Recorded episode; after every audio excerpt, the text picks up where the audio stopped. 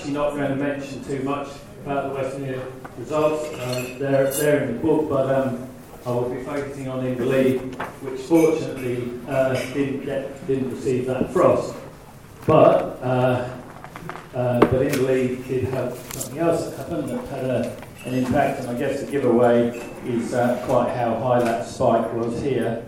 So uh, at the site, everything was travelling along pretty nicely, and uh, there were some thunderstorms around, and, and we got a complete downpour. Logging issue up there, there was some hold up in sowing here, uh, but then we had pretty close to decile five season going through. It did get a little bit warm, um, as it did at Westmere at the end here. Um, but generally a good season, and as Penny showed you earlier on from her data, that um, with a good soft finish to the season and some moisture around, crops can compensate pretty well uh, which you'll see. So this is the important thing that happened to us in, in So um, around uh, this date here, we were all thinking, oh, great, we've had some really good opening rain. Uh, we've had a week or so now and it's dry. Oh, a bit more rain, yeah, no, the ground's pretty good. It's not too heavy a site. And, um, and, it, and it significantly impacted the yield of the, particularly the trials that got sown this period of time here. What you'll see from the, what I show you is that um, the second time of sowing at Inverleigh actually outyields the first time of sowing. Um, and it really is down to establishment issues. Um, so, so what did we do on our trials this year? Uh, what we wanted to do is try and set the trials up um, so that they're different from NVT. NVT provides a whole suite of varieties. Um, some sown at different times, but then there's a different suite of varieties. So ge- generally speaking, we're able to do some things that NVT can't do, and we were really keen to try and set up these management strategies or packages which were based around yield targets, which is sort of back to the real world. If you actually costed out NVT in terms of inputs, uh, it's not realistic, but the idea is that we don't get any disease or any issues in the crop what we're doing here is hopefully making this a bit more real world, uh, putting some costs and economics around it. So um, thank you very much to the breeding companies that helped support this concept. Um, and at the field days, this was really well received. So in 2017, we did two management strategies, what we're calling more of a, a real world situation, um, and looking at varieties that are, uh, we're currently growing uh, in the high rainfall zone. Uh, gives us the ability to play around a bit with dates and, and those agronomy packages which are based on yield outcomes. And, um, and then uh, one of the things we can do, which I'll show you in a minute, is some economics between the two strategies. And there's a, there's a bigger, bigger breakdown. I haven't got the time now to go into all those individual different um, costs and what have you, but they're down in the book in the report. So what was the rationale? So yield targets were set up for the standard and fully managed program. Barley, and remember these are trial yields and, um, and probably in a paddock situation with your headland effect and, and, uh, and so on, and wheelings, whatever, your, your yield would be probably 15% down on trial yield. So um, these, these, are, these are trial yields. So barley was 9 tonne a hectare and um, for the fully managed program uh, around six tonnes for the standard, and the wheat we were targeting 10 and, uh, and 7 tonnes for the standard. And then once we uh, once we set these yields uh, and agreed that that's what we were going to aim for, we did deep ends. Um, we we matched the fertiliser to provide that yield. Uh, we changed some of the things which you'll hear a bit later on in terms of fungicides, and uh, fully managed so it didn't go flat, uh, we also apply PGR. So, as, as an example of some of the stuff we did, um, we applied 320 kilo hectare of urea versus 170 of wheat, but in the highest uh, against the yield um, or the nutrient removal based on yield. Uh, we added flutriafol into the fertiliser for that early season control. Um, the, the, fungicide rates on the wheat were all the same, but we actually put a higher rate um, on the barley at uh, 50% ear emergent. And um, we used a, a, a Moddus uh, Eric's PGR program to stabilise the canopy. And you know, as you know, you have to make that decision uh, early enough in the season when you don't know how the season's going to turn out. And as it, tur- as it turned out, if we hadn't, I'm not sure if PGR helped, particularly because um, we didn't have any lodging. But those uh, winter cropping summary, um, SS Express results, the, clause on the barley. Okay, so um, as I said before, this is going to be based really around the Inverleigh site because um, other than the impact of that 56 mil rainfall, just um, as you can see, that was the day when we sowed it. Um, we, did, we, we didn't get across there, then, it was a pretty good season at the site. So um, I thought I'd talk about this. So two times sowing, 23rd of April and um, 12th of May. Uh, harvest on the same date. Um, it was after um, brown manure clover beans, so we did a deep end uh, down to 60 centimetres and had quite a lot of nitrogen in there, which was great. Uh, so just bear that in mind in terms of the, um, our calculations. So what happened? Uh, in the full um, programme, uh, these are the order of the varieties, just so you understand these letters. If, if the letter is the same, it means statistically that um, uh, there's no difference. Uh, so, as an example, um, ACROP is statistically different at the full management strategy from ADB 119419, which might be called Bennett.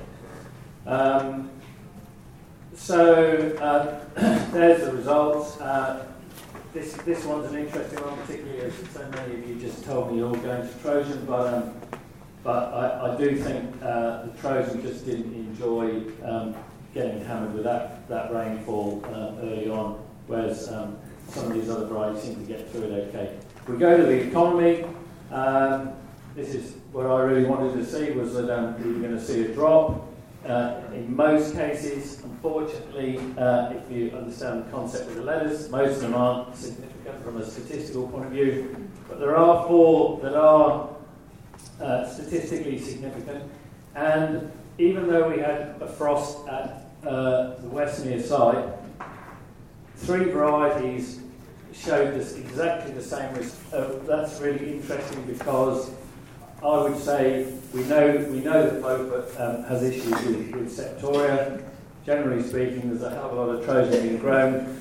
The area that you're all talking about, you know, fine more seed changing to Trojan. To me, this is just an early warning sign, not, not to say don't go to Trojan, but tro- Trojan at both sides has shown statistical significance from a lower program in terms of inputs, in terms of its, its yield, and it's actually turned out to be gross margin in those cases as well. Longsword's a new variety that's just come out, which is a, a, a, a winter wheat, a, a winter wheat, but um, with fertilisation requirement. But once it gets to that fertilisation requirement, it, um, it grows very quickly, as fast as Trojan. I, am not sure it has a place for, for us in, in our environment. Um, you can get some it's probably better suited to the Wimmera and Mallee, to be honest, um, and, uh, and it's quite well down on you. So that's the take-home messages there. There's no, no difference between the Fulham economy at the Inverleigh site that first time of sowing, uh, other than those four varieties. If we go to the time of sowing two, we did change the variety slightly here because uh, some of the some of the um, winter varieties, uh, winter wheat varieties, aren't appropriate. Uh, and this uh, second time sowing we only did the same. Uh, so um, a lot more consistent yield across these. These this crop just absolutely just jumped out of the ground. Bear in mind we did have a pretty good year following this in terms of um, moisture Didn't get waterlogged in the winter and then we had a pretty good spring. Uh, the average yield across these was 8.85, which is pretty significant. Um, and my comment here was that um, here it comes, you know, Trojan with a, with a better establishment um, and from a stats point of view, because there's the A in there, it's not statistically different um, from, from, the varieties ahead of it, so they're, they're all the same. Um, uh, as, as at the top of the pack, and you're all Thank you, thank God for that. Um, so, uh, in terms of the full and standard management inputs, uh, from that time of sowing one, the average yield um, from the fully managed uh, came out. Uh, this is with all the varieties going. I wonder if it's covered the cost. I'll show you in a minute. Uh, just, just out of interest, even though it was frosted, um, similar story again um, at Westmere, and um, from that time of sowing one, and, and not forgetting that uh, that standard yield from time of sowing one of 7.11 for all the varieties uh, at Inverleigh, that's the average yield that we've got from sowing effectively uh, two and a half later or into, into way better conditions.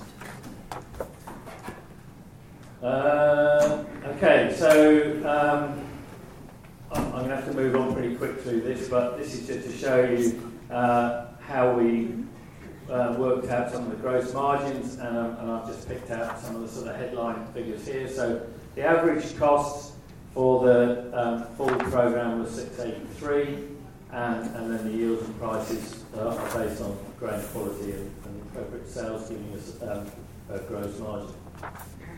If we go to the standard um, management input, uh, you can see that um, the, the crop, which did particularly well before, uh, has now come out um, as the top. It's between that's the full management um, gross margin, um, comparable to those um, gross margins from that standard approach. So essentially, uh, in last year's season, uh, we were better off, as it turned out, to sow after that rainfall to get better establishment, and the, the, yield, the yield we achieved was um, more efficient um, using that standard regime um, than the, um, the full one.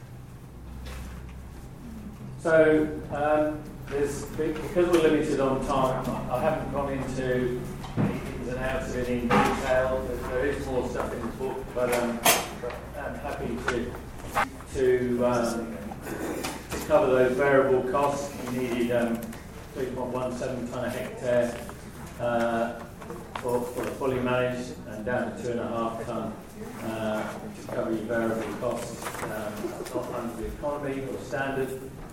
Uh, if you look at it another way, what price of the grain that you need to, give you a break-even price? So you, you needed um, $90, just over $90 a tonne under the fully managed and under the standard, about 77 So uh, effectively the additional yield required to cover the cost of that fully managed, uh, which was a, a plus $135 a hectare cost, uh, you needed nearly 0.6 of a tonne if you're growing an APW based on the prices we did, or, or um, 0.65 T data so, uh, as well. So um, gave us the highest yield last year.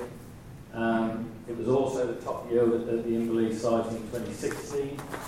And the long-term data from uh, Inverleigh also shows, I was told by somebody who knows more than I do yesterday, that there's actually not much difference between varieties and their susceptibility to frost. It's more down to what their what their stage of growth is at that critical time. So uh, maybe there's nothing in that, but um, it's variety that's done pretty well at the Inverleigh site. Uh, so, as I said before, Trojan, um, Beaufort, and, and Longsword um, period of growth after that, uh, like Trojan. Uh, those three varieties um, were the only ones in the whole of the trial that gave a significant yield improvement at both sites, and, and that related and that converted into gross margin.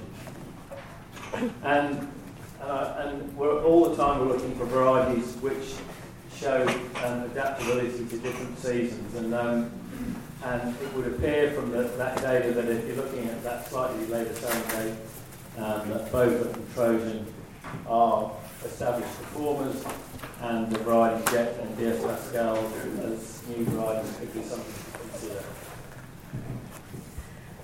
Okay. So, whilst James is doing mm-hmm. anybody, anybody got What Olympic category is long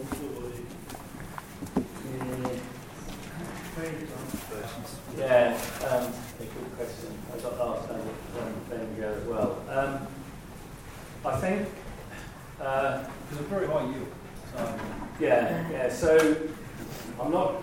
Given that there was no lodging on the site, I'm not certain how much the PGR. I mean, what we could have here is an interaction across all the differences that we, we made. But if you're asking me to put my hand on it, I reckon that Uh, we got the nitrogen story about right, even though they were high, because the proteins are often a really good indicator of how we went from a management point of view in terms of, you know, they were around 11.5, 12%, so we didn't blow proteins out. So I would say that the, we kept the crops clean. There was there wasn't much disease. There was there was little or no lodging.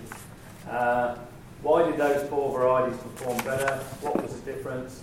Possibly that flutriafol. I, I don't know. That that's really the only thing that I can see out of all of it that was a fundamental difference. And certainly from both, I would say, yeah, probably you you'd say both should be protected earlier on because it's septoria, but Trojan historically, probably not. But I reckon that's starting to show that maybe there's some scope to think about controlling that unseen level of disease earlier on before, it, um, before you actually see it in the crop. And I know Trojan's been grown long enough now, and everybody's grown up enough to hear this now. But in Tasmania, about four years ago, I saw five years maybe, I saw a trial with Trojan untreated and it absolutely was plastered with stripe rust, like decimated. And that, and when when I got the guys to come over and look at that crop from Longreach, they said, yeah, it's very high disease pressure situation. And I said, well, you probably ought to. Nobody on the mainland is going to know this, and one of these days that variety is going to start to break down, particularly the area that's been grown. So I'm not. This isn't me, you know, going out in the weekly time now going, oh, stripe rust, massive issue with Trojan. I just think We saw that a couple of years ago. Yeah. The crop just pushing up. Yeah, so so I don't know. It might be that that little bit of flutriafol was taking out subclinical levels that we couldn't see, and then and then we picked it up later on. But probably with everything we did, I reckon the fungicide's the only thing that I can put my hand on on those three varieties that were the same both sides. All right, thanks, John.